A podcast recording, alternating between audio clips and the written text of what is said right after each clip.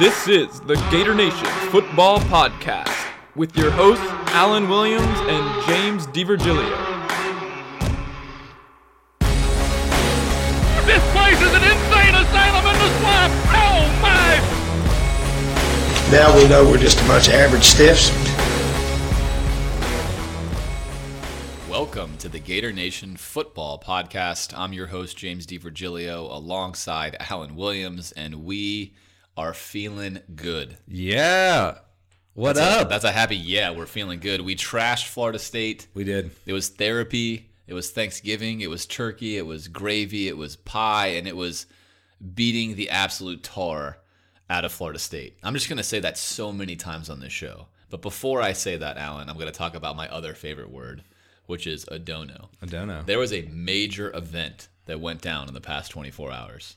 A major, major event. Before I tell you about that, let me get to some of our donos here. If you like the show, you can like us on Facebook.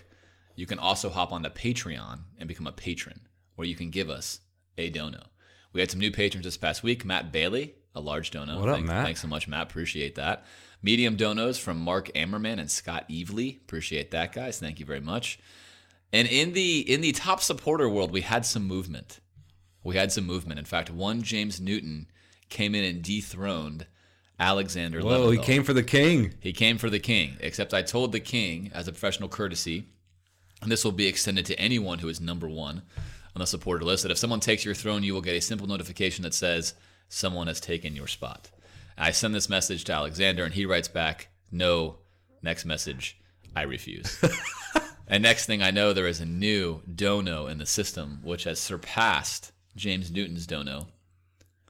So Alexander Leventhal still Still king. the king, the undefeated champion, undisputed champion of James the Newton, though. world. Coming hard though. But James, I want to say you're going to get a lot of love on this show because you came hard. You brought a number out there that that handily had beaten Alexander's number, and he was not to be beaten. So we appreciate that. The two heavyweights are going at it. Uh, as always, thank you guys so much for the donos. We appreciate this. We know it's a fun thing, but Alan and I seriously appreciate it. Uh, James and Alexander, excellent stuff the past 24 hours. It has fueled my Monday. And with that, let's turn our attention to the weekend that was.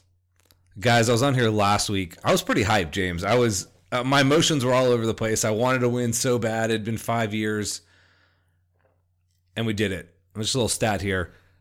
Rolled up 500 yards of total offense for the third straight game and scored the third most points in Tallahassee ever. Now, I grew up watching Steve Spurrier mostly lose in Tallahassee. It's still a great thing anytime you win there. It was awesome. We had some great quotes from one Willie Taggart last week. I, I thoroughly enjoyed hearing him just describe the nature of FSU football. James, let me just ask you this. Is FSU who we thought they were? They are everything we thought they were, and maybe even, Even more, more, yeah. than we thought. And, and there's so many things that come to mind. But first and foremost, last week we said the defense should have a great matchup, and they did. We said the offense should be able to pass for more than 200 yards, which for us is, is a no small thing, and we did. And that there'd be a lot of penalties and turnovers by Florida State. And boy, were there ever. But most importantly, this Florida State performance was the most Willie Taggart like performance you could imagine, and that is that is said in the most negative way possible. If you're even a casual college football fan, what we witnessed on Saturday, Alan, was was something that I just have not witnessed very often. So yes, in my opinion, Florida State is exactly who we thought they were. Do you feel the same?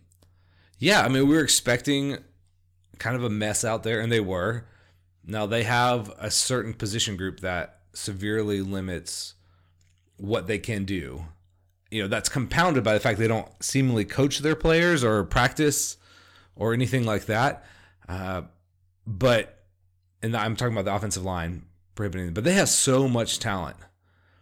For them to be this bad and this penalized, it's crazy. I mean, we Florida teams have been penalized in the past. We're always up there, but the types of penalties they were getting in the spots they're getting them must drive FSU fans crazy. I don't know if I could watch this team week after week. I mean, we've gone through some stuff the last decade, but even this is a whole other thing. I, I don't if I'm an FSU fan, I don't know if I can even support the program because of just what's showing up on the field. There's a, a mixture of apathy and incompetence that you never expect to see from Florida State. The level of disorganization on display good word for it. is not only amateur, it's it's beyond that. I mean, this, your flag football team is infinitely more organized than this team. Oh, I would argue that my flag football team is infinitely more organized than many teams, but but my flag football team at Florida State right now are not even in the same hemisphere when it comes to organization. But here's something that's really revealing. Greg McElroy, again, not my favorite broadcaster, and then Tom Luginbill are, are doing this game. And both of them, throughout the game, had to make comments about how disorganized this was, how surprising this was. And they were being as professional as they could be, Alan, until towards the end of the game when a couple of my favorite moments happened. When Tom Luginbill is just jumping in, he's stepping on, in, in the words of a broadcaster, stepping on what Greg's saying or what the play by play guy's saying to announce that he can't believe it, but I'm sorry, guys, Florida State's running yet again an 11th guy on the field because they only have 10. And you just can watch a lot of college football. I have three flat screens at my house. I watch almost every game. You do not see the things that are happening at Florida State happen. Not only at major college programs, but any Division 1 college program.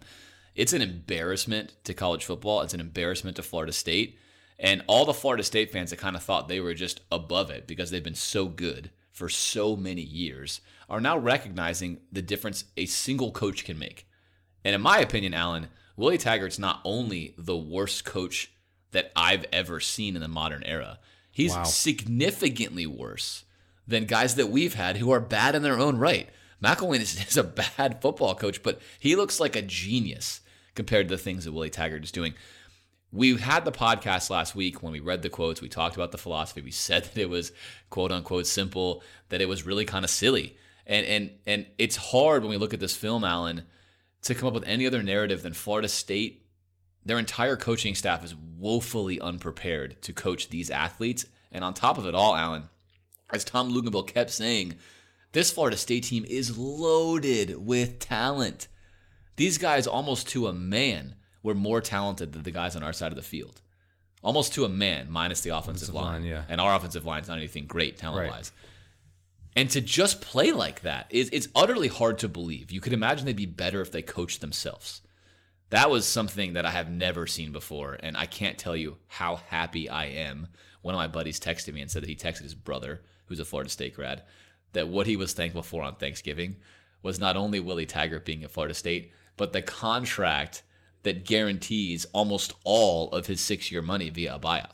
Florida State's in a horrible place right now. Horrible place. So we're going to talk about Chauncey Gardner Johnson a lot on this show. But one of those times that they didn't have enough men on the field, I don't know if you saw this. They got the 11th guy on because he told them they only had 10 men on the field towards the end of the game. You can see him motioning at the FSU bench and pointing, and then they run a, a guy into the slot. I've never seen that. That was amazing. Chauncey's like, hey, you guys need an extra guy right here. You're missing one. Come come run this play. What's funny about this game is we won 41-14. I don't think we played great. We played well in certain spots, but it's not like we played a flawless game. We could have beat them worse. I actually think if we run this back 10 times, we actually probably beat them worse. Maybe the score's somewhat similar, but there's a couple big plays by them that we probably don't give up.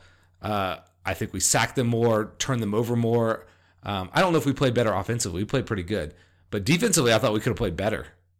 Um, and so that just shows you the the gap is really wide, and I think it's only going to get wider.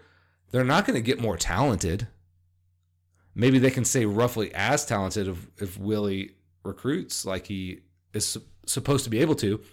But what's he going to do with it? I, I don't see the hope in the future. I mean, you're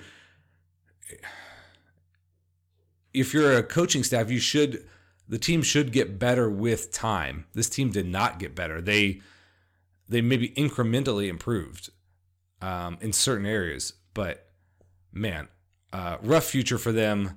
Let's go ahead and turn to looking at the actual game. What do we notice? What do we pick up? How did we accomplish what we accomplished? Let's start with our offense. Let's start with the game plan. James, as you watch this out there, Uh, what were we doing? What you thought we would do, and were we successful at it? So the film revealed exactly how it felt. This game's interesting. I think if you're like a lot of Gator fans, you feel great. You feel like we crushed Florida State. But if you go back and you look at the film, you recognize that not only was this game 13-7 at the start of the second half, but we had a I'm going to call it an odd game plan per se. Uh, for a couple of reasons. One, it makes intuitive sense. What was our game plan? To be very conservative on offense. Right. Why? Because we felt like Florida State's offense was a absolute dumpster fire. That's a true narrative. But given the way the first quarter went, I would have expected us, Alan, to be a little more bold. It was clear that we were just far more prepared for this football game than they were. Yet we remained extremely conservative. Very. And the game plan involved a lot of short passes and a lot of Franks running. And later on, it evolved a little bit more. But for a large portion of this game, Alan, I felt we were far too conservative. But there's not a doubt that that was on purpose and that Dan Mullen's game plan was to keep this game uber safe, knowing that it's been five years since we've gotten a win over Florida State. He was going to take a win. And I'm sure he also imagined that what happened would happen is that we would just slowly sort of vice grip them out of this game and then once we did, the floodgates would open. And that we expected them to quit at some point if we piled on enough plays. And I don't know if they totally quit. I actually thought they might have quit more than they did. But defensively, they started letting up some big plays. They did. You know, there was a big crowd on hand for this game. I'm big relative to what I figured was going to happen. A lot of Florida State fans showed up. I think the BC win gave them momentum, which we talked about was the best case scenario for us to sort of ruin their their mythical uh, I feel like mythical because they they you know backdoored themselves into it last year, but all the little streaks and everything else that went on, and we we pulverized it. So there was one main reason that we were successful on offense, uh, aside from other stuff. We'll talk about one of the wrinkles we ran. We'll talk about some little things we did, but primarily there was one big difference in this game that led us to be so successful. Alan, what was it? Big plays. I mean, I talked last week about our wide receivers being able to win on the outside, and they did. Van Jefferson ate them up. I mean, on one of his, I guess his touchdown, where he basically broke that guy's ankles and ran a route combo that he wasn't actually supposed to run. People talked about that, but he improvised because he basically got that guy to fall down. Trevon Grimes looked fantastic, looked like a freaking man out there. Everybody did well on the outside because they were going to be put in positions to win or lose those, and they won them. So 536 yards of offense, a lot of big plays. Um, and that was the difference. We weren't going to be able to grind it out running the ball. We ran the ball okay, but not super effectively, not for big chunks other than the Perine run, which we just gashed them and they were out of position. They made a dumb play there. But it was a big play, and we needed those, and we got them.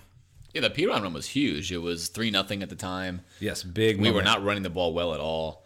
Uh, but you know, I think everything Alan went according to exactly what we said was going to happen. We said Florida State's run defense was good, and they were. They were as advertised, minus that Perine play. It was very hard for us to gain yards running the ball. We've said we've struggled in the past when that happened. That's largely why that score was what it was at halftime. Is we were struggling to run the ball, especially in the red zone. We just could not do it.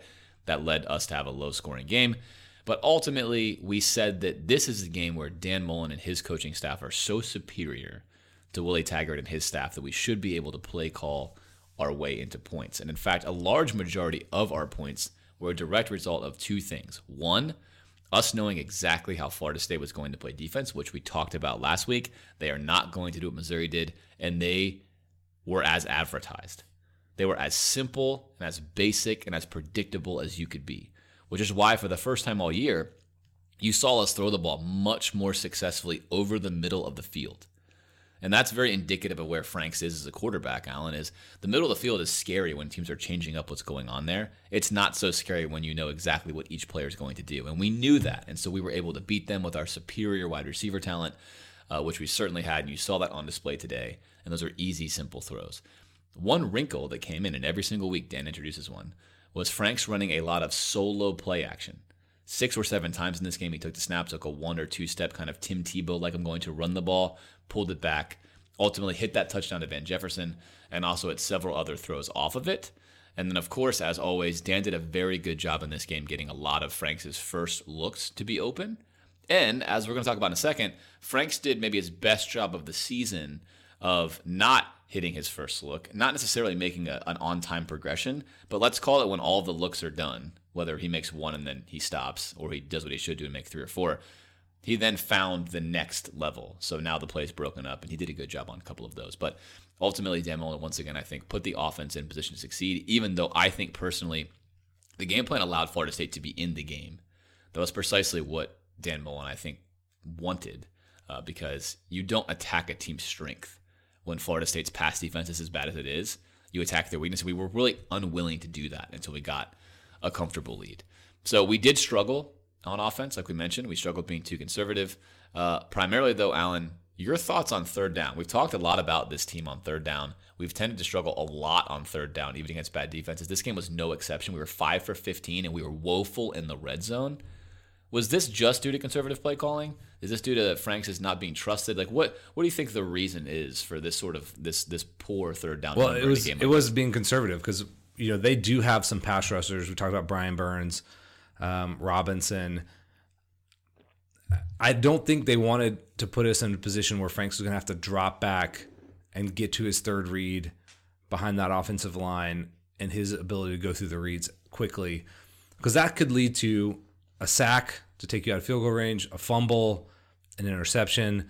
Those were the worst case scenarios for us. And so I think we got really conservative what we attempted to do on those plays, and that resulted in us being short of the sticks or just not having enough men uh, in routes that were going to get us to a first down yardage.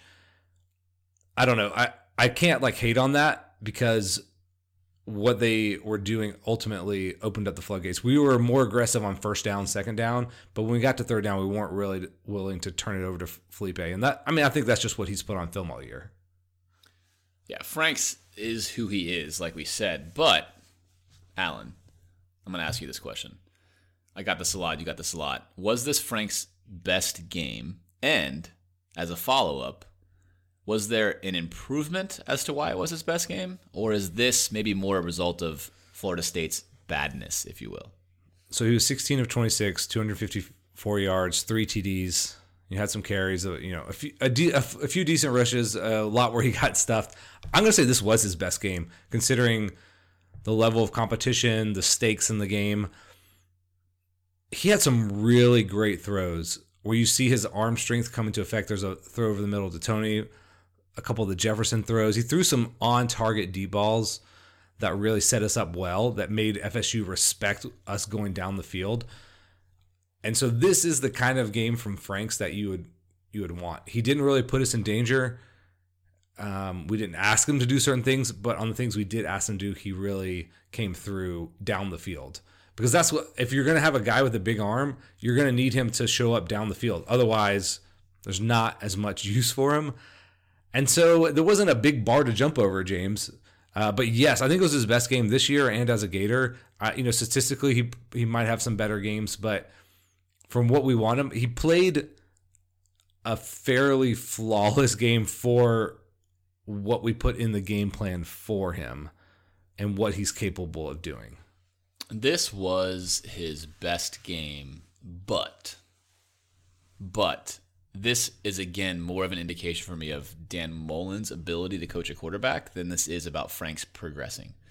So I'm going to say this yet again. If you think that Franks has gotten better and that all of a sudden these past three games are an indicator that he has really turned a corner and that he can do things he hasn't done before, I would say the film argues otherwise. In reality, he played South Carolina, top 10 bottom defense, or top 10 meaning bottom 10 top, defense, right? Top bottom. Top worst, I guess, top of the worst defenses. Also, top of the worst defenses to go on with this theme was was Idaho, and then also top of the worst defenses was Florida State. They're middling, quote unquote, but not really. Anytime they played a competent offense, they got hammered on the defensive end passing wise. Yeah, That's why they could, could play with BC, right. is BC couldn't pass. And while we can't pass, we said we can play call, and we can play call, and we did that in this game. So I think what Franks did in this game was was prove all the polish Mullen put on him. Don't turn the ball over, uh, throw the ball away, which he did several times. And then when you make a first read throw, he was good today. Missouri was an example of Frank's, I think, volatility. This was his ceiling. When he's on, he can make those first read throws well. And against Missouri, we had a lot of first read throws that were wide open, and he missed almost all of them. That's kind of the range for Franks. I think what you still don't see with Franks, like we talk about, is that read progression, is the ability to make a play outside the pocket uh, consistently. Although he did have one, which we talked about. You mentioned uh, that pass uh, to Grimes where he rolls out to the right tells Grimes come back in the end zone. There's a beautiful pass there. Have not seen enough of that go on this year. But all in all, definitely his best game. However, still nothing on film to indicate he's turned any kind of like level one to level two corner. But really a beautiful game to indicate how Dan Mullen learned to manage Franks throughout the season, how to create a game plan to keep him safe and sound, 13 to 7, slowly open it up some more. Uh, but make no mistake about it here. If we had a better quarterback than Franks in this game, Dan Mullen's game plan would not have been what it was. A lot would have been up 30 to 7 It would have early. been a blowout at halftime. And a lot of that is due to Franks. So if you find yourself thinking, oh, hey, Franks is turning a corner, Franks is great, the film would tell you otherwise. The film would tell you the coach does not trust the quarterback. He's managing him correctly. And I will say, Feleipe, we needed him to play this type of game. We couldn't have him be bad and win comfortably. We might have still ground out a win. His play and his success and what we asked him to do made this win possible. But I don't think it puts him into the stratosphere where now he's unseatable heading into the offseason. You know, even though that we've racked up a lot of yardage, that's a little bit of fool's goal considering who we played defensively. Um, now, if he had done this against elite level defenses, now you're like, okay, Mullen plus Franks equals offensive success, and he's probably more of a fixture there. Let's move over to defense. A really good effort from this unit overall against a obviously very bad offensive unit. Where did you see we're successful? Well, we mentioned that we could play our normal defense and have a lot of success against them, and we more or less did in almost all phases of uh, the defensive end of the football.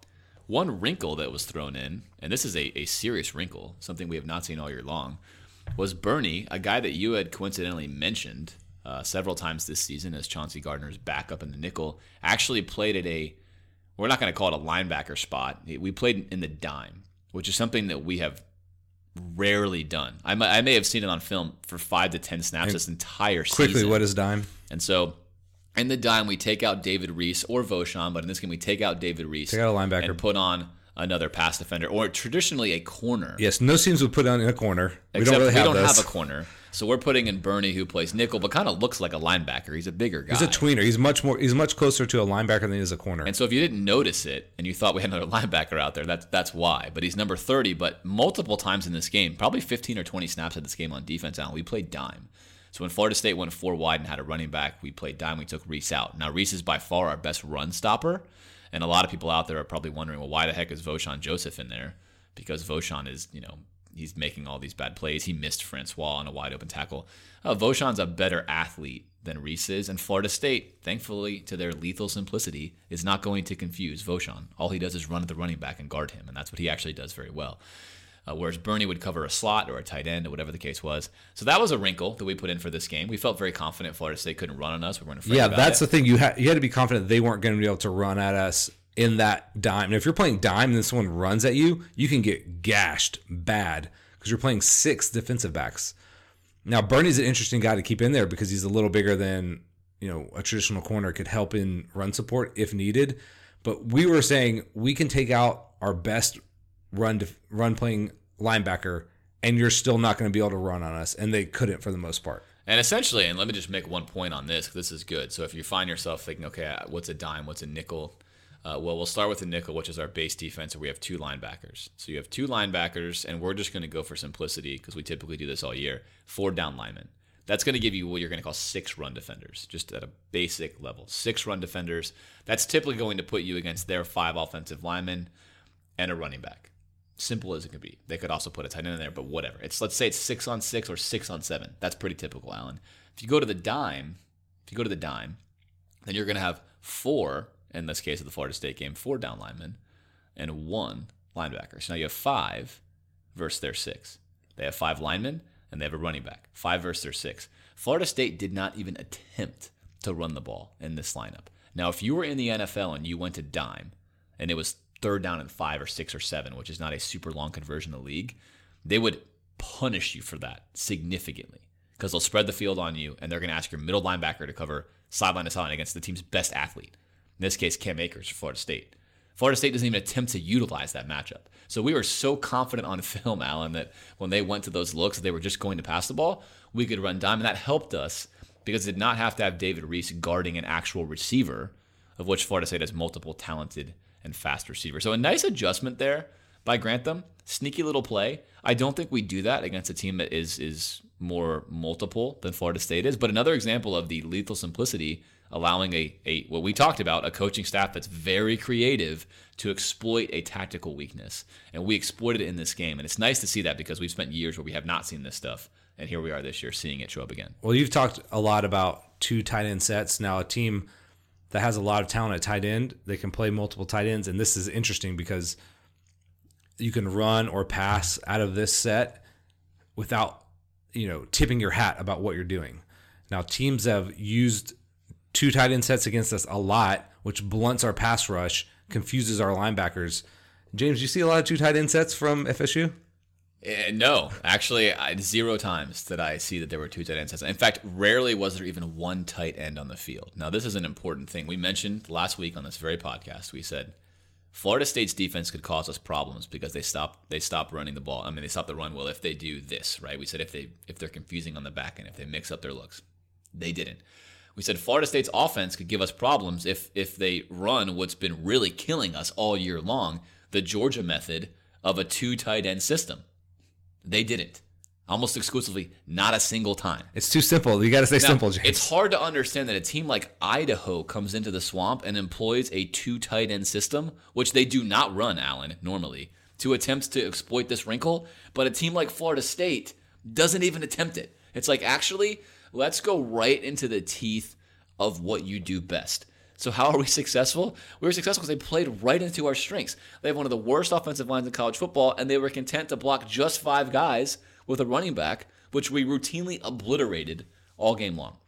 We stopped the run. We had a very effective pass rush, even though we probably didn't have as many sacks as we could have. Right. But essentially, they played right into our hands. We wind up getting three turnovers, and this is an amazing stat, Alan. They're one for 14 on third down.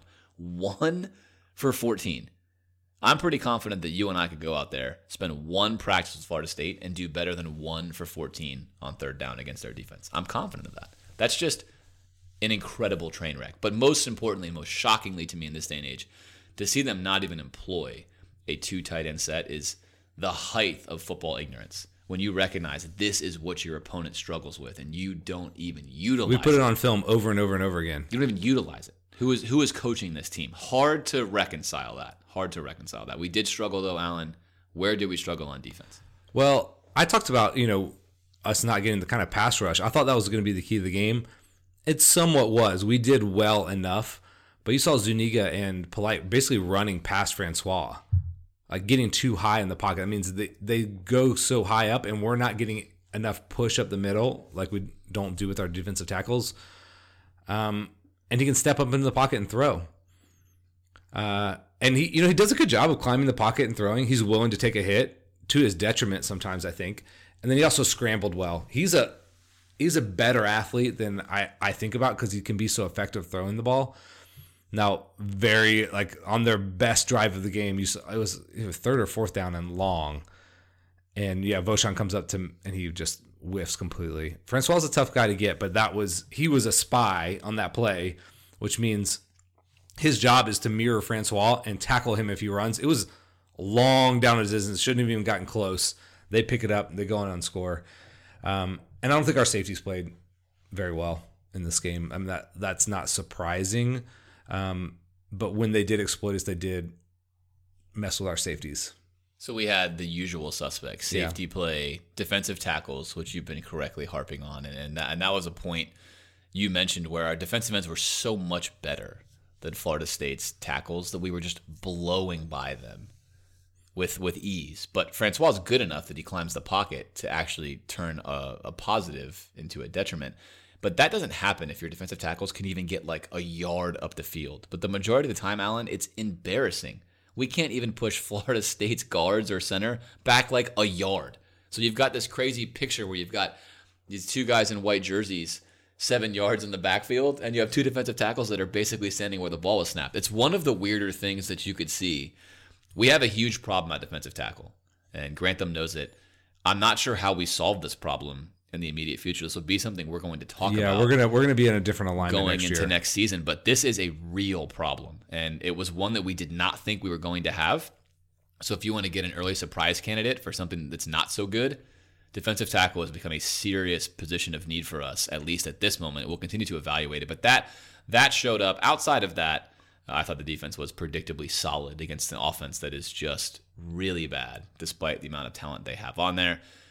Special teams, not a lot to mention here, Alan, but an excellent game from our punter. Yeah, Tommy time. Tommy Townsend, the little brother. You know, he he had some good punts. I think he's excellent at excellent at um, you know placing the ball inside the twenty. We talk about that. Um, but he really showed off his leg today. He played well. He flipped the field for us, kept FSU pinned where they I mean their starting field position was terrible, and they would you know they would move the ball 30 yards and still be you know punting on their own 10. So, I, you know I, I think this game maybe gets a little trickier if their field position isn't so bad. So I don't think Tommy's got the kind of press that you know we've been heaping on our punter recently in the last like five years because our punter was like maybe the best player on our team. So shouts out to Tommy for having a nice season and an excellent game overall. Couple of coaching decisions here in the coaching corner. Not too many to look at, but the beginning of the game was interesting. In the first quarter, fourth down and goal from the two yard line, and we go for it. Like or don't like, and why? Okay, I'm going to go against type here, and I'm going to say I didn't like it. Um, and I normally do. And it didn't hurt us overly, but at that point in the game, I think any kind of points you put on the board puts pressure on FSU. And you know, as the half went on, I would loved to have another three points because then it would have been sixteen to seven, and you're you're not in danger of going down on one fluke play. So I, I didn't hate the decision. I thought the fact that we weren't running the ball well. And now, if we've been just been gashing them running the ball, especially with like QB power or something like that, yeah, go for it.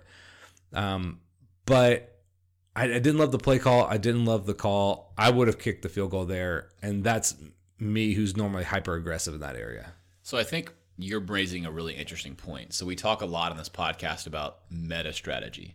This is what you should do all the time based upon the math. The meta strategy when you're fourth down and goal from the two is to always, and I mean always, go for it if we're going to look at long term math. Because if you don't get it, the odds are great you get the ball back and then you score. And we've talked about this before. Your expected value is four point something points. It's actually higher than three. But what you're saying, Alan, is interesting because outside of meta strategy, you have something called exploitative strategy. An exploitative strategy is where you might go against the meta strategy. And in this case, the exploitative strategy here may be correct to be conservative.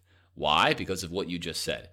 At this point in time in the game, we had rarely trusted Franks to even throw the ball. We had just tried two or three out of four run plays in our pass plays and gotten absolutely nowhere, lost a yard or so. So to think you're going to score now on an obvious passing down on fourth down in this end zone with a quarterback who doesn't have any confidence in the game yet is seemingly unlikely. So maybe this inverts, maybe this changes it. But I'm actually going to punt on whether I like or dislike this one because I'm going to talk about the second one, which I okay. want to get the reaction here first. But I tend to want to go for that because of the meta strategy math. I think Florida State's an overmatched opponent, but I want to make that point that I think you're you're arguing for the exploitative strategy there, which I think is probably a good one given how that drive went. Maybe you take a break from the best strategy and take a tactical approach, but this is where it gets confusing. So we get down there again late in the first quarter, and it's fourth and two again. This time we're on the seven yard line, and we kick it. So pause, pause button here for a second. First time, fourth and two, go for it. So you're saying, okay, I'm a meta strategy guy. Second time, fourth and two, kick it. Okay, now I'm an exploitative strategy guy. I don't feel good about it. This, in my opinion, Alan, when looked conjoined together, is is a classic error in strategic thinking.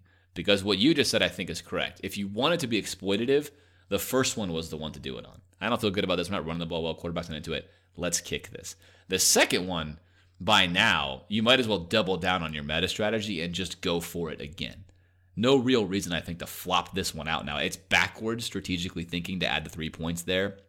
Of course, you have three points, but I think you either kick the field goal first, kick the field goal again on the second one, or kick the field goal first.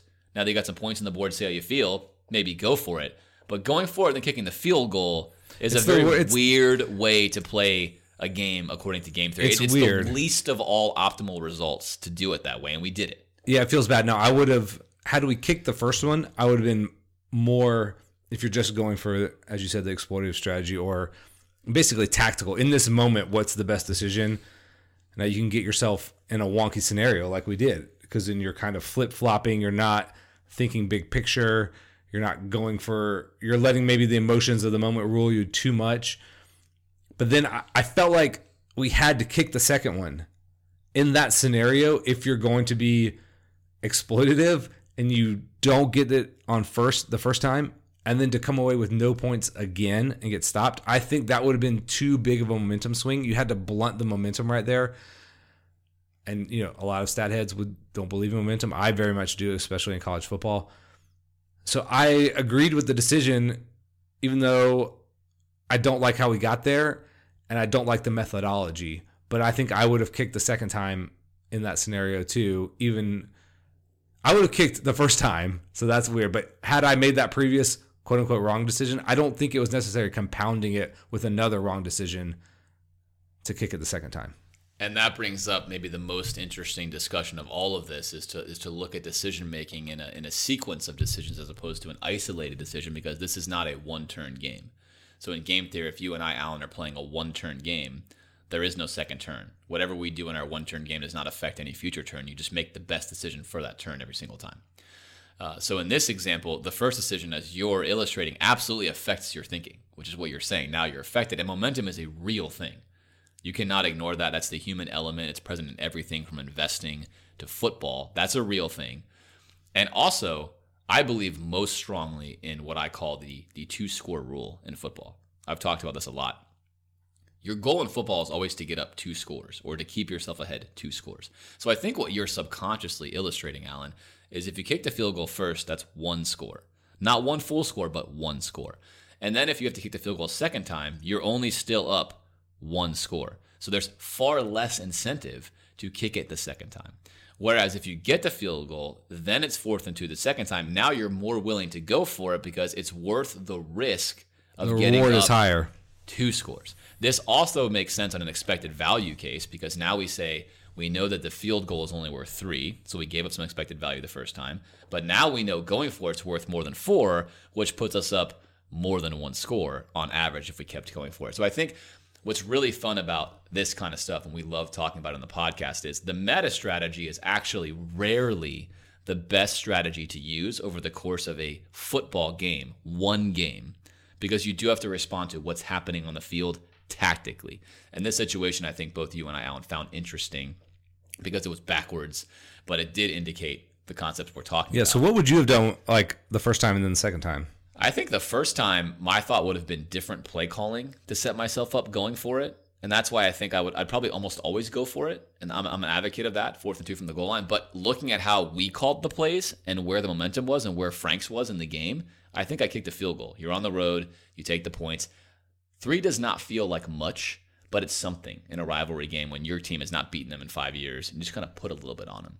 Then I think the second time would have gone for it. But again, I think the play calling, Alan, maybe most importantly, dictated the feeling going into these fourth downs is when you have two plays that don't go anywhere when you're running the ball, you don't feel really great about fourth down. And the defense does. And and that does matter, especially with a team like ours. So I think there's a lot of factors here that are fun to unwrap. You can't know exactly what to do, but we wanted to give you a kind of like an item of what these decisions look like if you're going to put them on a on a stat spectrum. And again, to clarify maybe the hierarchy here, Alan, like you mentioned, if it's all meta strategy, you go for it both times. And you say, you know, statisticians be damned. Like it doesn't really matter what you say. I don't really care. Like I'm gonna go for it, and I don't care if uh, if Situations or emotions or circumstances. yeah, emotions matter. don't matter. Sorry, not statisticians, but you know, humans be damned, if you will. Like I don't really care what the feelings are. I'm always going to go for this. But I think that's a that's a bad approach to things in life because humans are playing the game. And uh, anyway, interesting thoughts here. On any final thoughts on the coaching decision corner before we get into what happened after the game as a coaching decision? No, I, I really liked for the most part what Dan does on offense, and I can't kill him for those play calls or those decisions. In hindsight, I would have done it differently. But it's funny. It's rare for us. Again, it's rare for us to pick apart what he does, and even when he does do something, that's like, well, I could see that. I usually would maybe do that in this situation. I might have done something differently, but they're very defensible choices.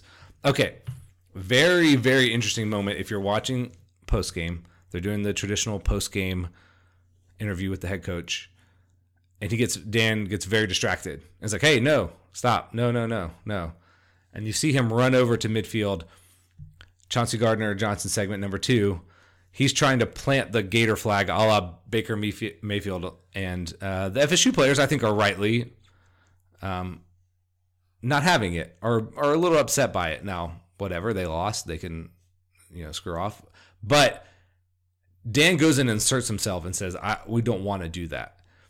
All right, two part question here. How do you feel about Dan now, let me ask you this first. How do you feel about the flag planting in general? Were you like, yeah, Chauncey, get it, or no, you shouldn't, shouldn't do that? And how do you feel about Dan stopping it? I tend to consider myself more of an elitist by trade. So I dislike anything that puts my opponent on enough of a pedestal that I feel like I have to attempt to humiliate them. Okay. I, I prefer to win the game as though I expected to win the game and walk off the field like it was business as usual. I want to celebrate. I'm an Italian guy. I like passion, but I don't need that. I don't need flag planting there. I don't think it's that kind of moment. I think you you expect to beat them. You act like you were going to beat them, and then in the post game press conference, you can talk about how you knew you were going to beat them. I understand the emotion though. Chauncey's been here all these years. There's an insane amount of trash talked all year around, every single day of the year about this game, and they're sick of hearing it, and they want to let you know that we've taken over your stadium. So I, I don't I don't like the flag planting. I agree with Dan Mullen. I think what Dan did was was fantastic. I also think the way the players responded to Dan shows the level of organization on this football team. Is in that moment when it's emotionally charged, there's stuff going on, a fight does not break out. Our players leave the spot almost immediately upon getting their attention, and, and the situation is done. And so I think that was the right way to do it. I'm sure a lot of you wish, oh no, plant that sucker, let Florida State know where they stand. But I think if you keep beating a team 41 to 14 year after year after year, it shows them far more where they stand than planting a flag in the middle of the field after one win. But either way, I liked the way Dan handled it. I think it really illustrates his overall awareness of the program and the optics of how we want to win as Florida. And he even says into the microphone, kind of it's caught on microphone, hey, we don't we don't want to win like that. We don't want to handle it like that. That's not how we handle this. That's not how we're gonna win. And I respect that. I think that's a, a very good way to build a program. Agreed. I I was totally fine with him stopping it. I don't hate that Chauncey did that. I that's not my preference either. I don't think it was some atrocious thing that he should be incredibly chastised for. If you're going to be brash and back it up, that's fine. I, I'm more in favor of celebrating than taunting, and that's a little more on the line of taunting. Um, you know, I think of T.O. going and standing on the cowboy star and like gloating this is kind of a long time ago. And then someone comes up and just trucks him. I was like, if you're going to do that stuff, like if Chauncey was playing the flag and he got freaking trucked out of nowhere, I'd be like, well, Chauncey, you you did it. You kind of got what you deserved. I wouldn't have killed either guy for that. But yeah, that's not really how I would want to run my program. I'd want to celebrate. I'd want to, you know, basically go go crazy. You know, celebrate all you want, but maybe not. I would veer away from the taunting part. All right, any other bright spots that you want to mention? There are a lot of bright spots in this game. We could talk about Polite. We could talk about Chauncey having yet another great game. We could talk about Perine, but I'm going to talk about the coaching. We said coming into this game, Alan, that the biggest difference by far was our coaching staff versus their coaching staff. And this highlights a really important component we talk a lot about on this show.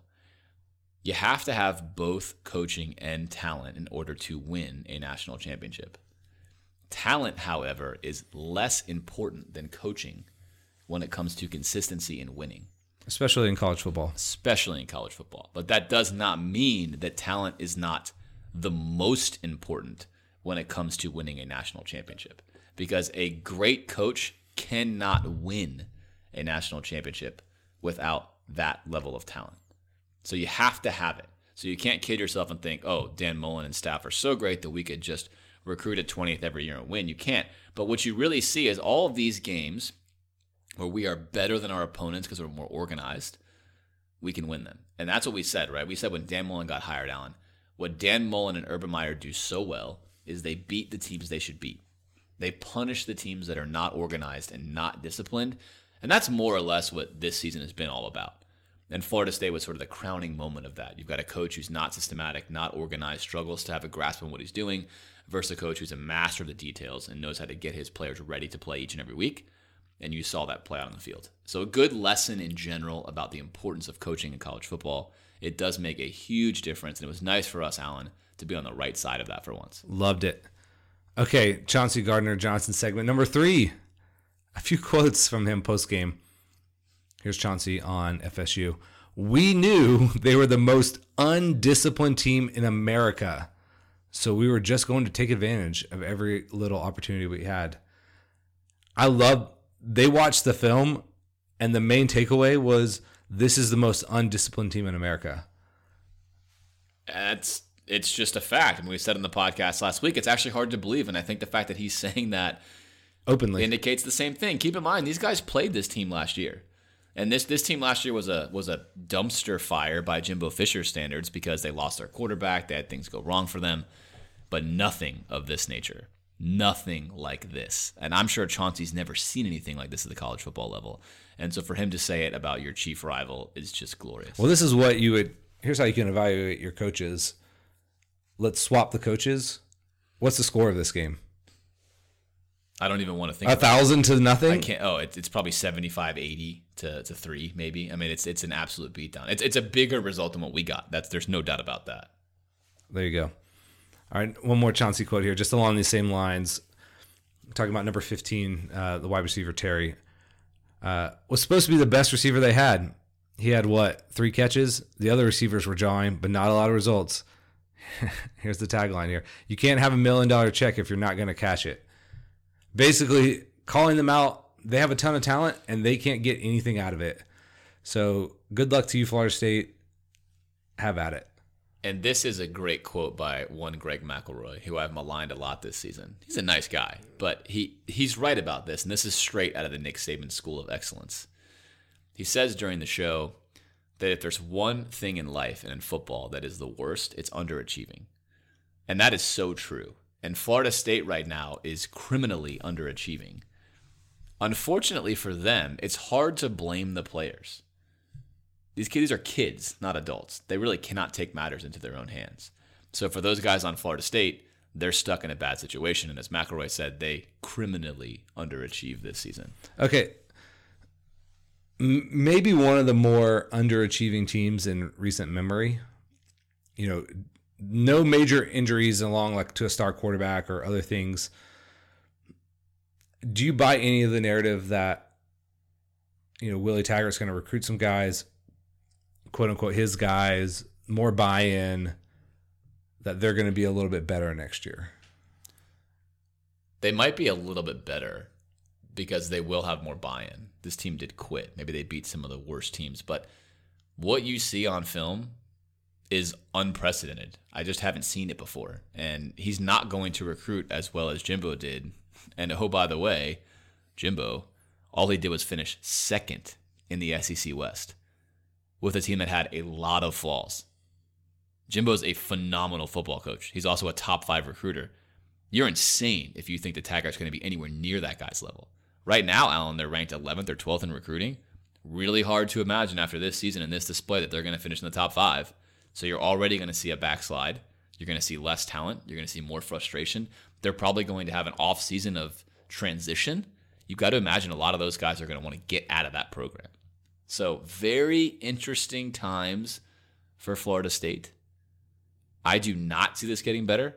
I think as Florida fans, we probably hope that it gets a little better next year, maybe seven and five, maybe even eight and four, with us trouncing them again to where he sticks around for a while. That's kind of my main concern now is how long can we keep this guy there? Because I don't see him figuring it out anytime soon. And now, Alan, I wholeheartedly subscribe to the narrative an Oregon guy put out there, which was that the only reason Willard Taggart even got this far was because of his old high school coach, which we mentioned last week about how he really came in and built the offense and coached that team.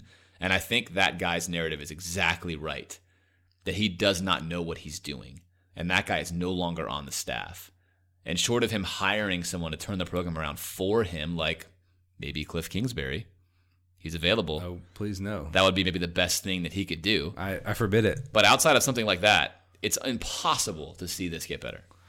All right, well, let's go ahead and look at the national games, James. Why don't you walk us through that? Some really crazy, crazy stuff. So UCF wins 38-10 over USF, but of course the main story here is that McKenzie Milton. yeah, I watched this happen sad. live. Just horrific knee injury. I still have not heard exactly what happened to him, but looking at that, looks like that may not only be a season-ending injury, but that could be a career-altering injury. Yeah, we him. pile on. I especially pile on UCF, but shouts to that kid um, for you know, I guess having the success he's had with his limited like natural skill set, and I hope this doesn't preclude a shot at, at the NFL if he did have one in the first place. Yeah, nobody wants to see that sad moment for sure. Oklahoma, West Virginia, and what was just an insane football Loved game. it. Loved every second of it. At every level, West Virginia has two offensive touchdowns for Oklahoma and two fumbles by Will Grier. Uh, Will Grier throws for 500 and some odd yards. Just an insane, insane game. West Virginia, two weeks in a row, just losing a heartbreaker after heartbreaker in order to further their season. You had to think this was West Virginia's chance to win the Big 12. They let it slip by them, and ultimately, Oklahoma converts a fourth down and then a second and 10 to deny Will Grier the ball. Bummer ending for Will Grier. I think great season for him. Sad for me. No more Will Grier games minus the bowl game, and I, can't imagine he'd even really play much in the bowl game given his NFL future. But either way, I think my takeaway from this game, Alan, was it's just sad to watch these two teams not even play defense at all. It's kind of an embarrassment for the sport, honestly. Like you look at the score and think, "Oh, that's fun." It's not fun. That's too much offense. It's it's awful on the defensive end. Well, yeah, the, I mean it is great offense and poor defense. So a lot of bad tackling, a lot of bad angles, some weird schematic adjustments, but I still had a great time watching these incredible quarterbacks, some great wide receivers. There was some excellent offense at the same time. Washington on the road gets a huge win over Washington State 28-15. If you didn't watch this game or you didn't know what Beautiful. happened, the main narrative of this was a blizzard. It, it was this is awesome on Friday night watching. I wish I had watched more of the Apple Cup, but the Oklahoma West Virginia was so compelling. But it looked incredible on TV. I love snow games. So it looked great, but unfortunately for Mike Leach and the boys, that's the worst kind of weather for his system. yeah, Best kind of weather for Washington. I absolutely think in normal conditions that Washington State beats this Washington Agreed. team. This game was close for a long time despite the conditions. It did prompt a really interesting quote from a Washington player who afterwards basically said, "We know exactly what they're going to do. Their coach runs the same plays and the same system every single year." Mike Leach, of course, runs the air raid, a system I like. But this does illustrate the flaw in how Mike Leach runs the system. And we got a question about this on Twitter, Alan. But essentially, Mike Leach does not like to employ any kind of pro style or what you would consider to be significant rushing attack. On this podcast, I've always wanted to marry the air raid with a pro style running attack, which, oh, by the way, check out the Kansas City Chiefs or the LA Rams if you want to see an example of what that looks like. That's what they're running. So, is the air raid to blame here? Is the Washington player correct?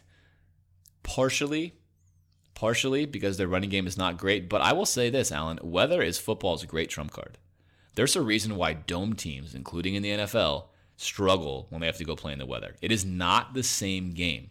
It's a little bit unfair, I think, to this Washington State team that they go down like this, because in reality, that system should be in in a southern state where they don't deal with that kind of crap. It's hard to play in that kind of weather. It's the worst case scenario for them. You got to deal with it. You got to push through it. You got to win. But I feel like it's really unfortunate this team is denied a chance to play for the championship because I do think weather probably cost them that shot. Well, and Washington is a bad matchup. This is four or five in a row for Petersen against Leach, and they do know he's running. But guess what? A lot of other people know what he's running too, and they can't stop him. So, yeah, the weather was not good for them. It was a bad matchup. So yeah, sucky result for them. Auburn in this game for a while. Yeah. I don't know what Chris Musgrove was doing. Probably celebrating for a second, but knowing inevitably the death machine that is Alabama would roll on 52 21. Bama is continues to be on another level. This Auburn team, you know, was a rivalry game. They they put up a fight, but the whole time you felt like Auburn was kind of sneakily hanging around, and by that means not like they weren't aware of it, but that they were doing some interesting things to stick around, and that wasn't going to last, and it didn't. South Carolina 35, Clemson 56. This was close too, and then Clemson basically eviscerated them. Okay, if you look at Clemson in some bigger games, they've against weirdly few SEC opponents, South Carolina and Texas A&M have both put up a ton of points against them. That defense is not what we want it to be on the back end. I don't know uh, how they're going to fare in the playoff against a team that can really throw against them. It is time to press the panic button if you're a Clemson fan. It's time. Okay. The ACC is a absolute train wreck this season. A train wreck that is unlike any other conference's train wreck. That is a horrible, horrible conference. I mean, quick, name two good teams in the ACC. Can't. You can't, and you've got to question whether Clemson's any good. A and M could have beaten them. A and M's a nice team. They're not great. South Carolina is incredibly flawed. They're missing every possible defender they could, as we chronicled on this show, and they were in the red zone inside the five yard line, Alan, two different times early in this game. Do the math there. They could have been a one score game in this game on the road in Clemson. And again, that means everything to Clemson. And again, defense has got four guys four guys on the line that people think are going to play in the NFL. If I'm a Clemson fan, I am very worried about who I'm going to play in the playoffs. They do have a chance to fix it a little bit with these bowl practices, a little bit of time. I don't know if they have enough time, but they're in trouble right now. It's a concern. However, I will say this: as I was watching the Clemson game, I thought to myself, "Remember when Clemsoning was a thing?" I do. I and that's it. like so not a thing anymore. No. So they've really gotten rid of that. they have. But they're still good. But I think they have got to look themselves in the mirror and be a little bit worried about what they may face in the playoff. LSU 72, A&M 74. I watched almost every single one of these overtimes, and the reason I missed a couple of them is I'm watching the game with my uncle in Atlanta, and I watched the pick happen, and we see the interception, the Gatorade bath, Fred Orgeron. Same. We wait five, six seconds, turn the channel to watch the Notre Dame USC game. Yes. I am I am seven or eight more minutes into the USC game, and on the bottom line, I all of a sudden see overtime, A and M versus LSU, and I think to myself that that can't be right. Some stat guy's playing a joke on me, and I flip over, and lo and behold, we're in the overtime period, and I said, "What in the world happened?" Alan, have you seen anything as crazy as the ending of regular? I mean. Kellen Mond's knee must have hit the ground for like a nanosecond when he picked that ball up. It was insane. If you have not seen the play, do yourself a favor and look at the end of regulation. And then the rest of the time, they got another second back on the clock. The whole thing was. It was almost nuts. like it was like contrived. It, it's hard to Yeah. understand what I would feel like if I was an LSU fan. And then the the number of overtimes, it, it was absolute madness that all of a sudden LSU couldn't stop anybody. I watched the Ole Miss Arkansas game with Matt Jones at quarterback, seven OTs, one of the other seven OT games. Uh, I think when I was in college, and this was wilder. I was up watching with my cousin who was staying with us, and we were ready to go to bed, and we couldn't because the game just kept going. I, I was like, "This game is drunk." Like, it was wild. It was so dumb, and I loved it. Man, what a crazy, crazy game! And the fact they kept matching each other, whether they got the two points or they didn't, unbelievable. Maybe it's like a top ten craziest game of all time. Oh, without a doubt. And Ed Orgeron sprinting on the sideline to call timeouts multiple times in the overtime period was great. Ed Orgeron actually ditched the headset and basically stopped coaching, which goes to show you what LSU is like.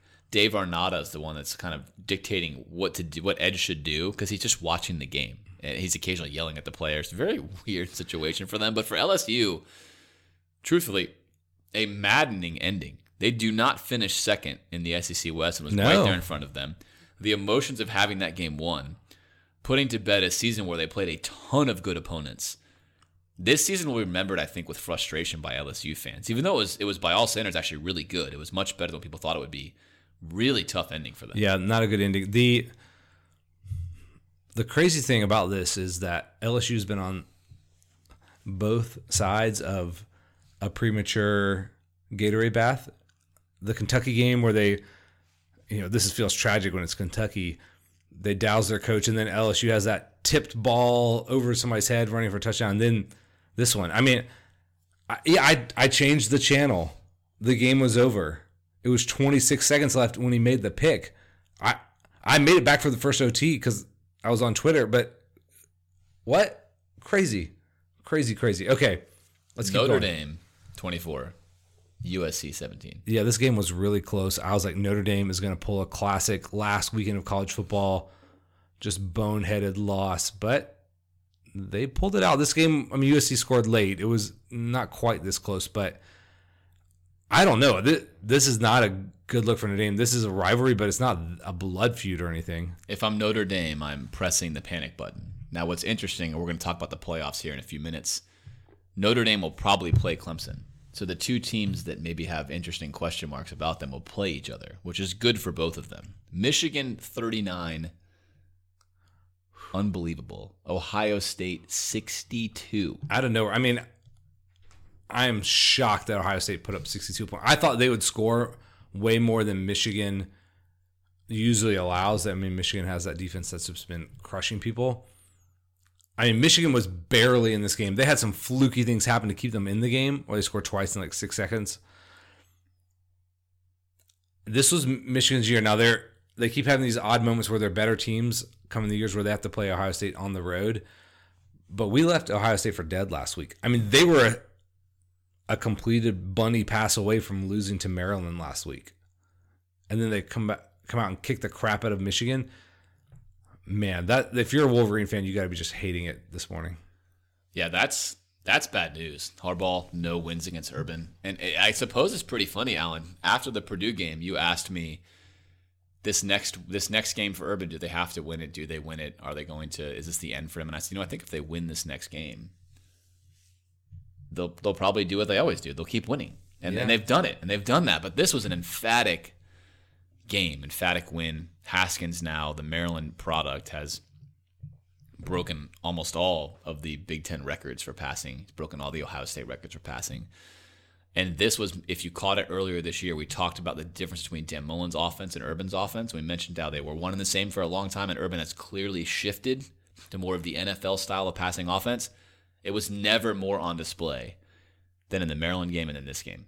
This is a different beast. He picked apart a Michigan defense that likes to play aggressive man to man, which, oh, by the way, is not what happens in the NFL because that's what happens to you. Quarterbacks will kill you if you're going to line up man to man the whole game, and they killed Michigan. Interesting stuff out of Urban. This game confirms to me that he, I think he has forever left the run option offense we saw at Florida and moved far more towards what you're seeing in the NFL. So good for Urban for making that adjustment. It's clearly working for him. The defense is gone. Maybe they don't need it. I don't know. But it's amazing that Ohio State went from no way they could make the playoff to I think they're the favorite to make the playoff. Really crazy. I mean, how much credit do you think we'll never know this, but how much credit does Ryan Day deserve? I mean, I think Urban's offensive coordinator like tells a lot about the story of the season. If he has a good one, it goes well. If he's employing Steve Addazio, it does not go well. If he has Tom Herman, it goes well. When Tom Herman leaves, it does not go well. So as long as I mean Ryan Day's probably not going to be there. We'll see what they look like next year if Urban's there and Ryan Day is not. Okay, let's look at the rest of the SEC. Mississippi State 35, Ole Miss 3. Jordan Ta'amu, stellar game maybe. I didn't watch any of this. Struggled like everyone else does against Mississippi State, Mississippi yeah. State. And Ta'amu, if for all we talk about his ceiling, keep an eye on him. He's phenomenal. He I, is. I promise. But you can only do so much when your team is, is woefully undermanned.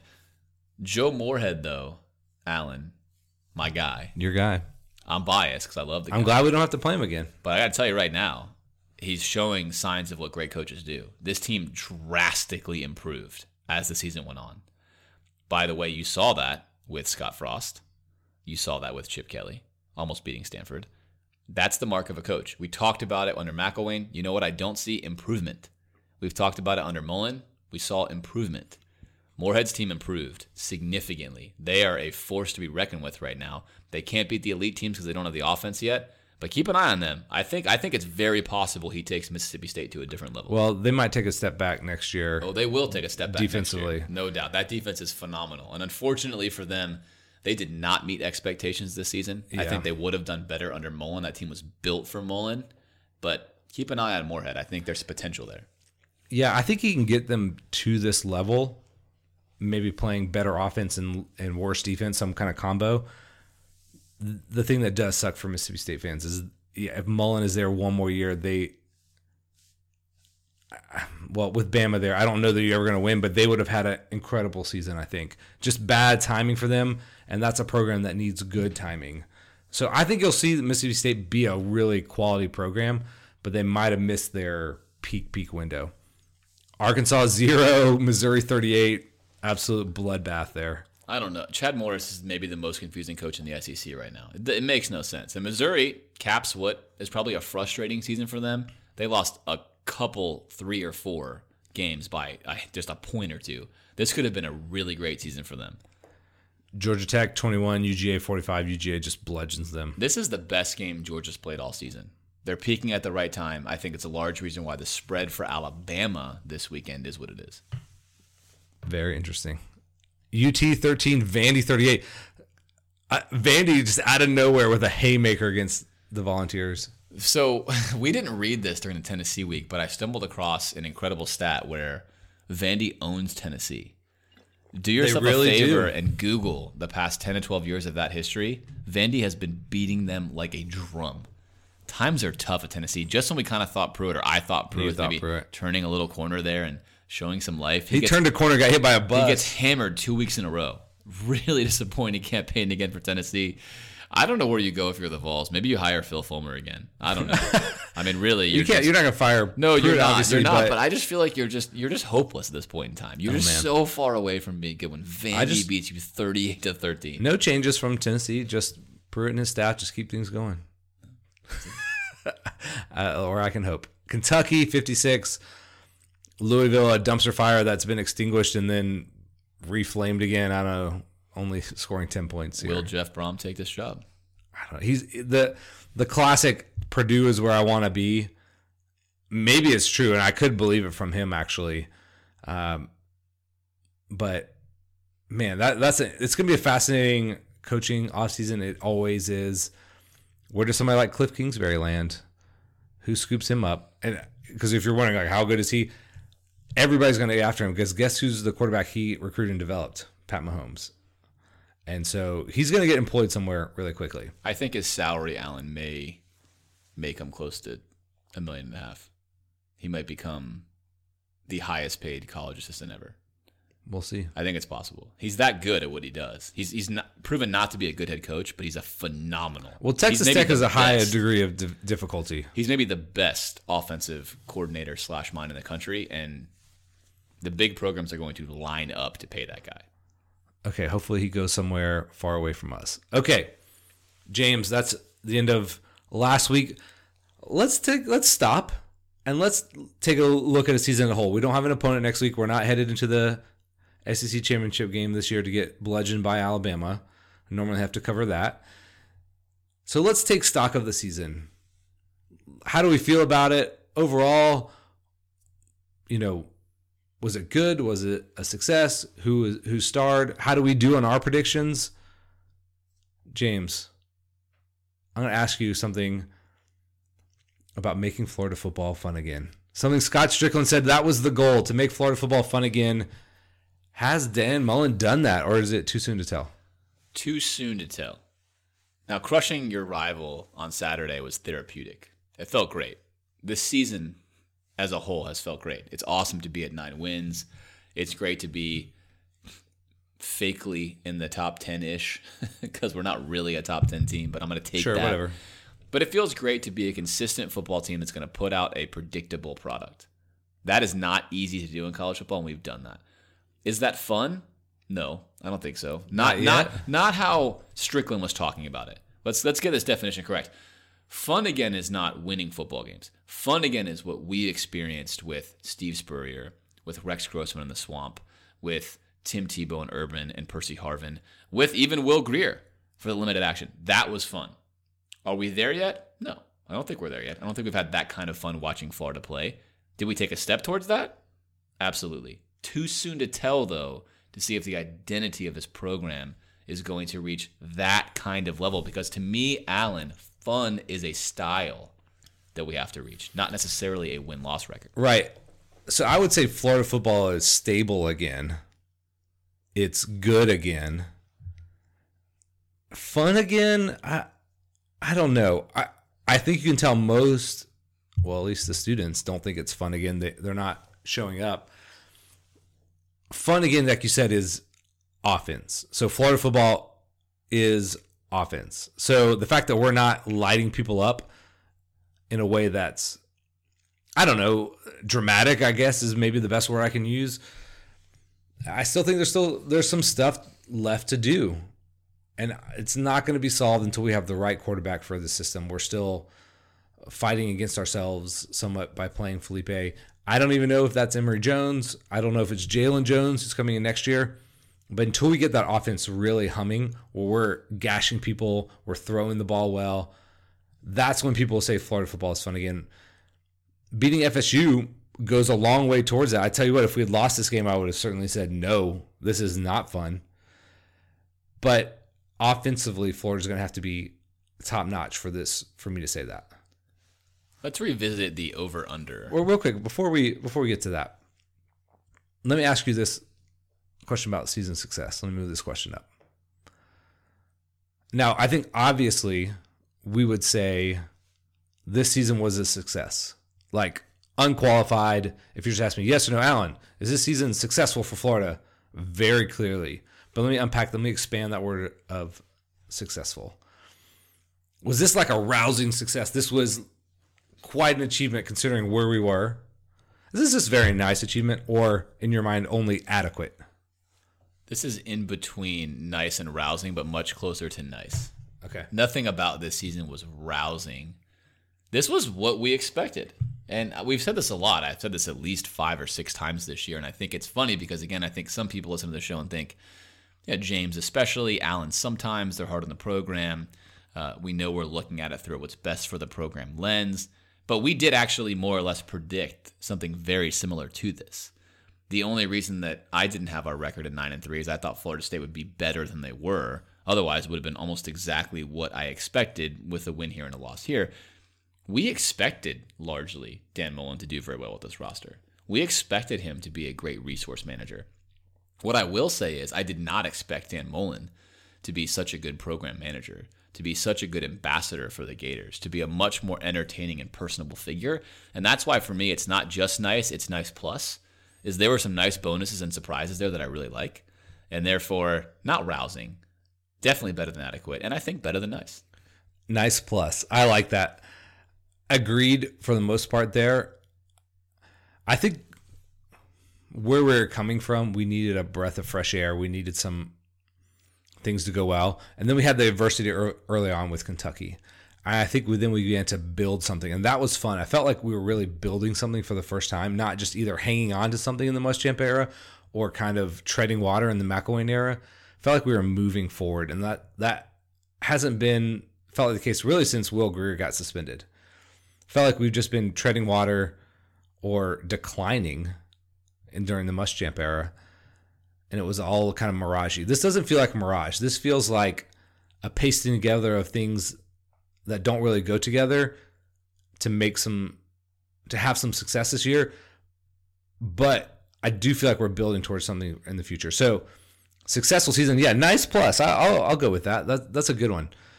James, okay, we we made some predictions in the first episode. Um, we were right on some, we were wrong on some other. Let Let's talk about a couple of those. Let's walk through them.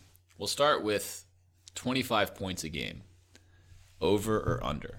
Last year we were 24. Both you and I, Alan, said over. Where do we stand today? 29.8. Good for about 51st in college football. The defense definitely helped with that on several occasions. But either way, we were right on that one. We did expect an improvement in offense. Dan Mullen did significantly improve the ability for this team to score. We have not been around that number in quite some time. So we're both one for one. Yeah, that, that was funny. We, we went back and listened to this, and we went over on the previous number last year we said, oh, we're at 22 a game. Of course, we'll go under, go over, and we went under uh, because we said it's impossible for us to go under, and we did it. So an improvement was very nice. Yeah, very very nice. Passing yards. We set this number, Alan, at 2,500. I felt like that was too high, so I took the under. You took the over. Now we can't recall whether this was one quarterback or this was the team. The team did it. The team has 2660. So that's exactly what you said, slightly over. Feleipe Franks has 2275 or so. So I don't know what to do on this one other than to say that both of us had the right idea. I th- yeah, I think if I had to say if I had to make a ruling, I think you're right because really what you're thinking about is your quarterback throwing this. I mean, the fact that you get a couple of Emory Jones passes, or I guess he did play a significant amount of time versus Idaho. But really, you think about how successful is the passing offense? Does the quarterback go over 2,500? He technically didn't, although we did as a team. I guess it's helpful, you know, to go over it. You know, if you're like Alabama, you're probably adding in Jalen Hurts' stats because Tua is only playing for a half. But really, it's mostly reflective of the fact that Feleipe didn't throw for that many yards. And that, that seems to be right because the yardage awards that we're going to go through are individual. However, either way, those are the numbers. So we did not get it if you're looking at an individual player. We did get as a team. I said we'd be around 2,000. We're there individually. You said a shade over 2,500. We're there collectively. So either way, it kind Good of job by both indicates- of us, or bad job by both kind of indicates that we had the good feeling that our passing game was not going to be super stellar. Number of quarterbacks who were going to play four quarters of total playing time. This segment was hilarious. Both you and I thought that there'd be injuries, probably, that Emory Jones would play more, that Trask would definitely get in. We weren't necessarily wrong on this one. We both went over thinking that more than two and a half quarterbacks was the number two and a half QBs would play. We thought all three of them would play a lot. All three of them did play. Trask probably would have been the starter there for a little bit. It would have gotten very close, but in this case, we were both wrong. Yeah, this is funny. I, listening back to this again, we were like, basically put forth the theory that we've been operating with all along that Emory Jones was going to play a lot, even if he didn't start in the kind of Tim Tebow esque role. We were wrong about how Dan viewed that role or whether Emory was going to be ready. And, but thought that Trask might get in there either to injury or not playing well. And he, you know, I don't know if he would have started that, uh, the South Carolina week, but it was close. So we were wrong on that. And that's maybe a good thing for the overall health of the team, but maybe not for the overall excitement of the team. Eight sacks was the number we sent the over under on. I said under. The previous year, I had said over, and we almost got no sacks. You, as you said, the eternal optimist, thought we could get more than eight, and you even announced it could be Polite or Jefferson. And right now, Polite has 11 sacks, which is just two off of Alex Brown's Florida team record. So good call by you, Alan. Thank you. Thank you. Polite, just a huge, huge year. I mean, 11, 11 sacks. That's, that doesn't sound like a lot when if, you're, if you mostly watch the NFL, because um, guys routinely will get to double digits like that. But that's quite an accomplishment by him. And we asked who would be the player that could most be an All American. And we identified the defensive line as probably the most likely place to come. Polite now has worked himself into a first round pick in the NFL by most projections. So a phenomenal year by him. Total defense, 30 or better. Both of us thought that we'd be better than 30th. It turns out we're very close, 35th in total defense, if you want to look at the metric there. I'm using total defense by merging three categories. Uh, very, very close by all metrics, but not below 30. Something was said as a caveat. We mentioned if we weren't injured. I think you can make the case here, Alan, that if Marco Wilson stayed healthy, this team probably does get below 30. I think so. I think so too. Total defense aside, we switched to the maybe my favorite metrics here. The two offensive ones. The one Tyler Rummery loves to talk about every year.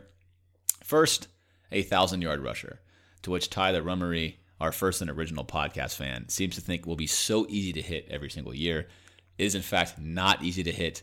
I took the under, you took the under. We both mentioned there would be too many guys getting carries, which is in fact exactly what happened. Even less guys getting carries than we thought there than would we be. thought. But either way, Perine 750, Scarlett 717, Pierce 425. But good seasons by Perine and Scarlett. The the 700 number is a decent number for a committee back. Those guys had great seasons, even if they didn't hit that kind of I don't know arbitrary no, m- note of a thousand. They still had quite successful years. Yeah, solid, solid rushing as a team, especially compared to the more recent years we've had. So if you're saying, okay, yeah, see, they could have had a thousand, a little bit of fool's gold because that's going to require you to give one guy the ball a lot, and that's kind of why both of us went under. We started with 750 yards receiving, to which I laughed at that number and said that that can't be even possible. It feels like a million yards. We both took the under on that one, and instead bumped it down to 500. I then took the over, which is funny when I said 750 felt like a million yards. Yeah, and then I you took went the over. over thinking we would just crawl over it. You took the under. Again, we were close. We set a good line. Van Jefferson finishes with 439 yards. Yeah, So and this is a- close. yeah, and it feels like he could have gotten there pretty easily, you know, just one more catch or so. But we thought the limitation would be the quarterback, and it obviously was. And a different guy throwing to Van Jefferson, he would have, he probably would have gone over 750. He had the talent, the matchups, uh, the other people around him to do it, but just the limitation by the quarterback, of course. Okay, those are the over unders. We did okay. We are close. Some ups, some downs. Let's give out some awards, James. These are season ending awards. We should give them a name sometime. First year that we're doing this. All right, let's start with freshman of the year. This can be offense or defense. Who is the freshman that stood out to you the most? I'm going to go with Trey Dean. Although he's not the one that stood out the most to me, I think he might have been the most important.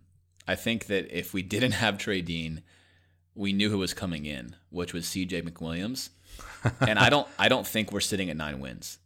So, I'm going to maybe look at the most valuable freshman versus the most impressive freshman. Who would you say the most impressive? I think that's Dameon Pierce. Agreed. I think that's that's a simple one. But I think that if you look at most important, we didn't need Pierce. Pierce could have not played a single snap and it wouldn't have mattered.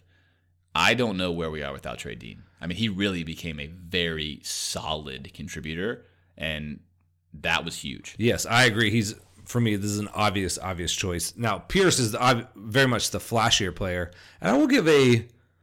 Actually, you know what? More than an honorable mention, he should be a nominee for this. Evan McPherson coming in and just solidifying the kicking job. That could have been a real hole for this team and could have cost them a win or two. But yeah, Trey Dean coming in, playing a really tough spot. That it's hard to come in and play, uh, be a starter as a true freshman at corner. Okay, let's move to offensive and defensive player of the year. Let's start with offense. Uh, James, who's your offensive player of the year? This one is is tricky because there's a couple of people that I want to give this to, and there's not an obvious candidate to me. Yeah, it's intriguing. It's a bunch of guys. There's a lot of guys that contributed and did well, and I'm gonna try to use the same lens that I used for for Dean. Who did we most need to play well in order for this to go well? And when I look at it that way, I'm gonna say that Toney, Kadarius Toney, was our most unique and versatile tool on offense. Although he probably didn't contribute as much as he maybe even could have he was a guy that I think if we lost him would have changed a lot of little things we did hmm. to confuse defenses, to add wrinkles in, to steal big touchdowns. So I'm going to say that Toney, even though again production was pretty light, I think his impact on the offense was significant to the point to where I'm going to give him that award. That's really interesting. I I thought about Toney. I, I just looked at. I think he actually should be the offensive player of the year, but I don't think he was because we didn't use him like we should have. So I'm going to say Van Jefferson. He's a guy who came in as a as a transfer, you know, eligible immediately. Brought like some real, I think, leadership and size and technique to our wide receiver corps, who's filled with just a bunch of guys really who hadn't played a lot, who hadn't produced a lot, and he's a guy who had. Um, and he came in and, and was everything we wanted him to be. And again, could have had better stats if we could have gotten the ball, but we threw to him in big spots almost every time. If we needed a third down catch or we needed to make some yardage on a slant, he was going to come up with the ball. I was almost never disappointed by him, either the routes he ran or coming up with the ball, blocking, whatever it was. So, my offensive player of the year. Okay, defensive player of the year. I'll go first on this one. Uh, I think it has to be polite. Uh, 11 sacks, getting a ton of attention along the defensive line where you have to account for him. His speed off the edge is unreal. He goes from a guy who's not even supposed to start to being a potential all SEC type player, first round pick. Fantastic year by him. I, I think it has to be him. It's definitely him. If you go with maybe the most important player, you can make an argument for David Reese. Yeah. Because you could say that we probably beat Kentucky with David Reese. I think that's a fair assumption to look at how awful we were at stopping the run when Reese was not in the game and how good we were, relatively speaking. If you look at like wins above replacement, if you will, mm-hmm. uh, with him in there. But there's no doubt that Polite is the player of the year. I mean, he's he's the flashiest, the shiniest. I think closely followed by David Reese and then Chauncey Gardner Uh, his impact at nickel this year was incredible. That was a that was a big deal. He could almost single handedly erase the middle of the field, uh, which is important when you can't get defensive tackle pressure and you've struggled to cover with your linebackers. But Polite has been a one man wrecking crew. He has single handedly beaten teams with his ability to pass rush. Uh, I think I think that's an obvious candidate. It's nice that we have several candidates here. Not we haven't even mentioned C.J. Henderson, who had a phenomenal year. He's, it's kind of quiet because teams don't really throw at him that much, but had an excellent year. A guy who's essential for our success as well. Um, yeah, again, not that you almost have to pick polite, but there's a lot of guys who had really nice years on that defense, and then there's guys who had really bad years. So it's we had this very uneven mix of players. If we had basically replacement level players at a lot of the spots, this would have been maybe an elite defense with some of the stars that we have out there. Okay, James, let's talk about play of the year. What was the biggest moment for you? This one does not have an obvious spot for me. I think back on the year and think, "Ooh, this is this is the player, this is the scenario, this is whatever." The most important thing to me this year was was beating Florida State. That was a big deal. And, and therefore, the second most important thing to me is watching deep passes get thrown. That catch that Van Jefferson had in that Florida State game Hmm. was meaningless in the grand scheme of things. It wasn't like, oh man, it was a touchdown, or it really wasn't even anything of consequence, but just a corner route thrown well, a full out diving catch that was NFL worthy and then some against your rival Florida State. There was some level of like little therapy there for me where I was like, "Ooh, that felt nice." That was nice. It's inconsequential, doesn't matter. We're going to crush them. It's not even an important play. But I think the bigger moment was that here we are making the most of our roster, uh, well built by Dan Mullen, taking advantage of, of Van Jefferson's skill set, which we didn't really get to often, and, and having it happen against Florida State. There was like just a little moment of like maybe, maybe we'll get here someday, or in the future I'll see more of these catches. So that's that's kind of a weak sauce biggest moment because the moment itself is not super memorable. But play of the year. But fine. it's a play of the year, and, and that catch on its own was phenomenal. Put that catch in a game that matters, and it's incredible. Uh, really difficult catch.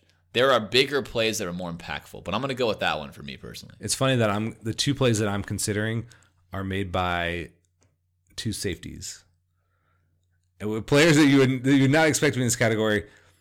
Honorable mention here to Donovan Stiner blowing up Nick Nick Fitzgerald on that sack.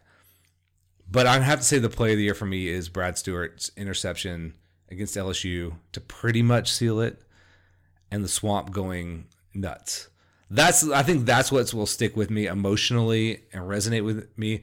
There's not an indelible play like a bomb to um, Tyree Cleveland against Tennessee the year before, or the goal line stand against LSU, or something like that. But that play was really cool moment in the swamp. And then I'll go ahead and transition to best win. I, I don't know if there's going to be any other thing. We can talk about FSU, but I'm going to say LSU. At the swamp, there was a pretty weak home schedule. I've been away all last year. So for me, our best win, both what it accomplished for us as a team and as, you know, kind of the heights of, of winning there was against LSU. Great moment for the program. I think a big win in front of an awesome crowd, in front of recruits, against the top 10 team.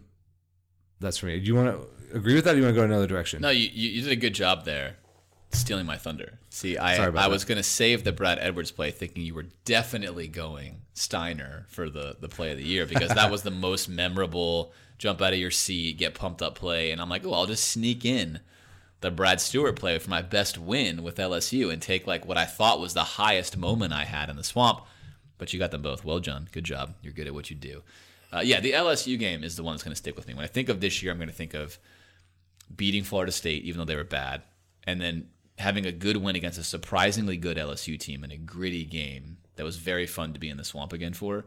That to me is is clearly our our best win of the season. Enjoyable, fantastic play at the end, a, a moment that I think we may remember Alan as being a a potential turning point for the Dan Mullen era, a point where we thought, okay, we can do this. We can we can beat a team that's highly ranked, even if they're not really that good. We can compete again. We can play sound football again. Could be that kind of moment. All right. MVP of the season. Do you want to go first? I will go first, and we've covered again, almost all the candidates here.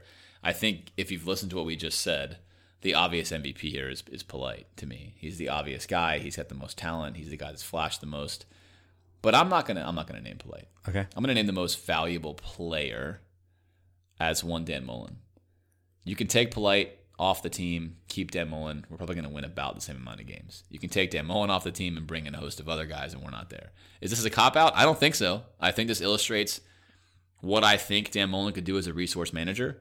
We have not had a guy that can manage resources well since Urban Meyer. It's been a long, long time. The season MVP award to me goes to him. If I have to pick a player, I'm going to go back to Polite, but I'm going to go Dan Mullen as my season MVP. That's certainly cheating, but I was going to do the same thing and cheat right in front of you. I let you go first. I, I didn't think I thought I had one on you there. We've both been cheating each other. I'm going to go in an interesting direction here, and I'm going to say the MVP is David Reese. It's hard on offense to pick out anybody who's so essential, and even like you could have picked an offensive lineman in some years who like solidified or who was an all MVP or all conference type of player.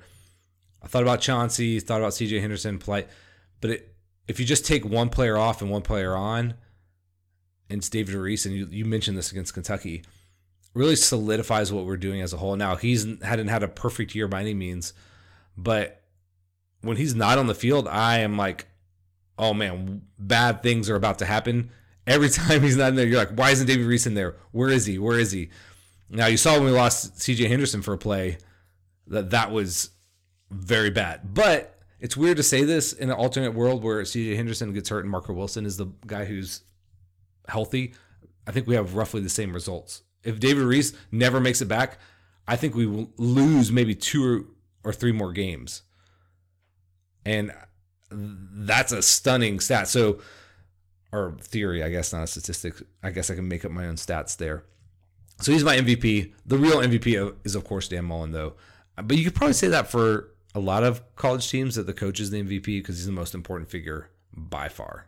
Yeah, you could. And timely wise, I think we're signifying what this season means. When I remember it, I'll remember that. And, and I think, like you mentioned, I almost picked David Reese as my defensive player of the year for that reason. And MVP awards typically go to the flashy stat guys. So it's it's funny how you look at my own logic. I'm, I'm renaming all of these to like, oh no, this is this is the guy I think is the most valuable. And then when I get to the most valuable player award, I don't go to the guy that I was naming as the most valuable player as a player. I say, oh, it's polite, but I go with Dan. But funny how even this illustrates like kind of how you're you're sort of like brainwashed in MVPs. Well, that's what the offensive and defensive right? player. You know, just who's the most highest performing. These are like if you in baseball, you know, if you were kind of the pitcher of the year or the you know, you had an offensive production player of the year and you had also had a stat. I guess the NFL does this. They do MVP and they do offensive defense player of the year. Is that true? They do, yeah, but they're largely, I feel like, not always the most valuable player. No. Like I think, like you said, if you look at this team, Dan Mullen for sure is the most valuable person, most valuable player. If you're talking about adding to your win total, is is probably David Reese. And normally it's a quarterback. Almost always a quarterback because they do make off. the most difference, and they're the linchpin of everything we're doing. But it would be crazy to say Feleipe was our MVP. Oh yeah, no, and I think that you could probably still have won games with Trask healthy for sure. I don't think that's a push at all and maybe even with Emory, But Reese, the defense couldn't stop the run, and we need to stop the run against several teams. So I think that's a that's a sound point there. So the Gators are not playing this weekend, Alan, but there are a host of other championship games. Actually, the large majority of these are not very compelling. There are a couple good ones. Utah against Washington. Washington only a five point favorite in this game. I'm going to take Utah. I think that they're prime for this. They've been playing really well in the last half of the year. I'm going to pick a little upset here. I like picking that upset because they are hungry for this. Washington, very disappointing season, not playing as much uh, for this championship as Utah is, I think. Washington's season was to beat Washington State. Uh, either way, I, Chris Petersen, I think has a great track record here, but I, I like I like your upset of Utah here. I'm going to go with that. I'm going to equal you there. Thank you. Texas against Oklahoma, a rematch. Texas probably a little lucky to win the first one, although they've they barely beat Kansas, a team with a fired coach last week. Not a good look. Oklahoma seven and a half point favorites here. You know, I would have liked Texas coming in, you know, kind of having a little bit of a break. Oklahoma's played all these like kind of close games, but Texas didn't impress me last week. I, this is going to be a shootout again, and so I'm tempted to take Texas because of the points, but I'll, I'll take Oklahoma here. So what happened last week, as we learned, does not translate in college football to what will happen this week. The first matchup was zany. Oklahoma's defense is, is worse than Texas's defense, and for that reason, I want to go Texas.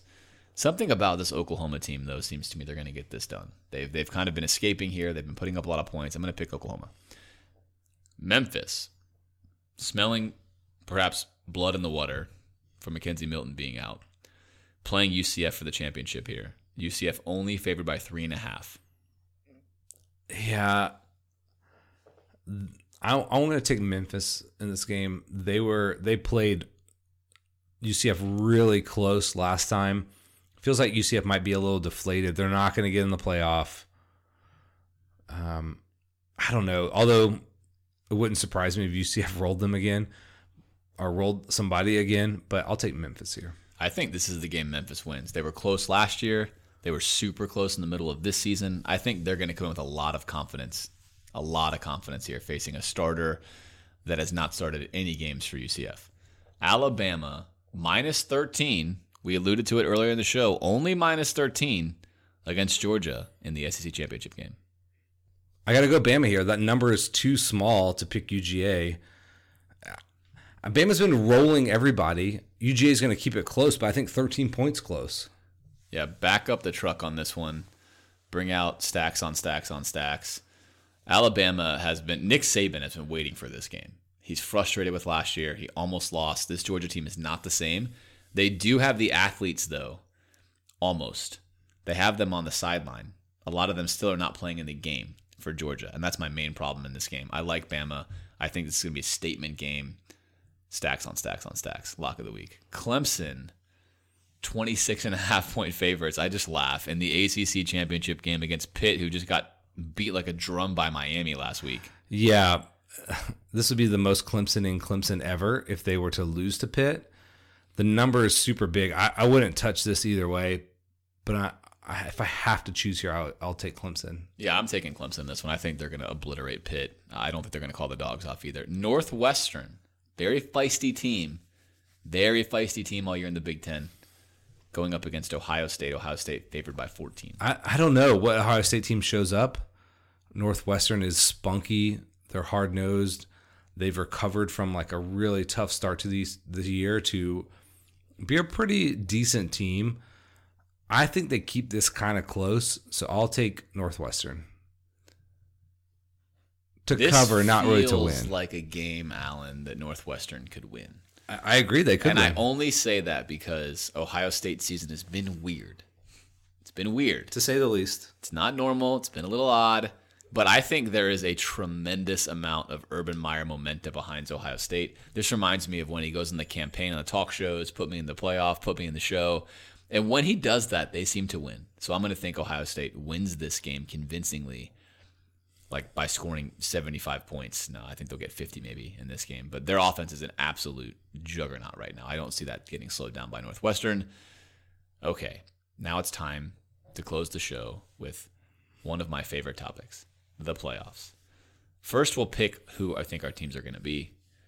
We're going to save our playoff picks till we actually see the real brackets as far as who beats who and who wins.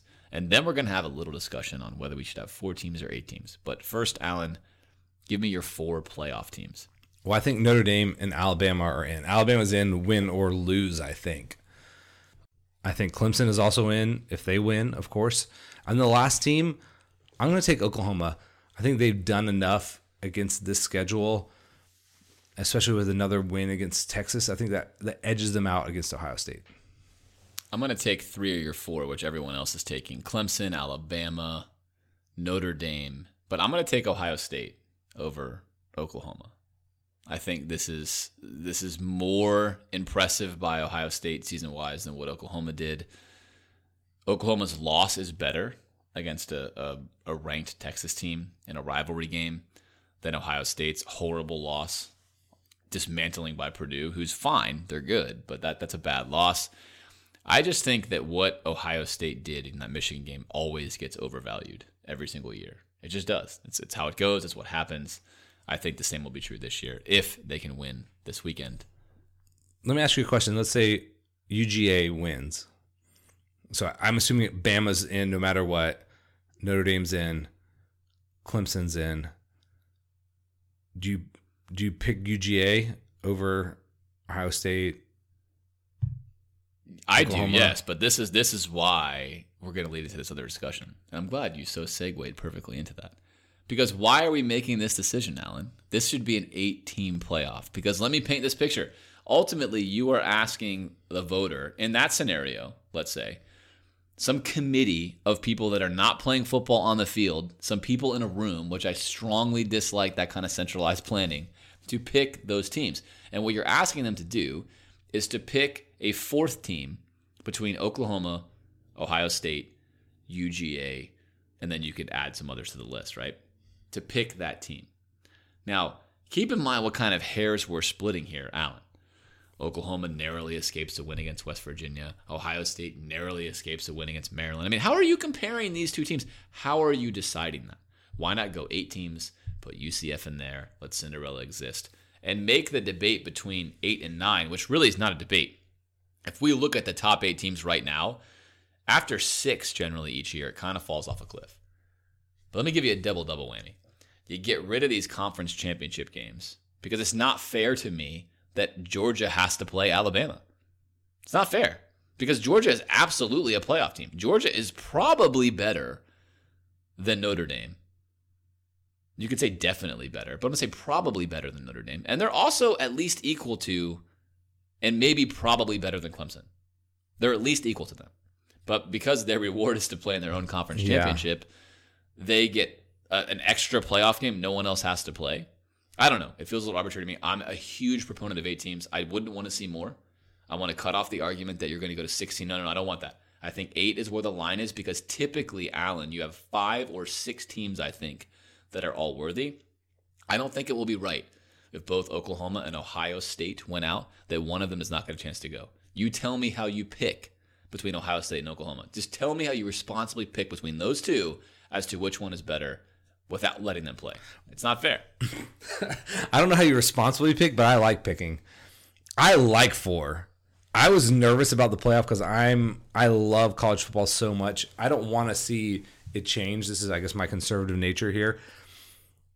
I think 18 playoff could work, but it's still you're still asking people to choose. Ultimately, you're going to get down to those wild card teams. You're, so you're still using subjective methods. So there is no objective way. There's like a hundred something teams to pick from, right?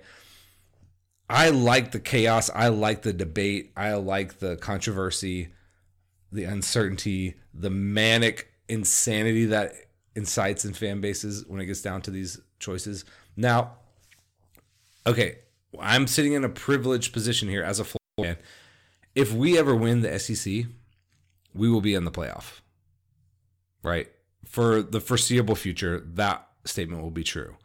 So I'm not having to be in the position of Oklahoma or Ohio State. So even a one loss Florida team as SEC champion will be in the playoff.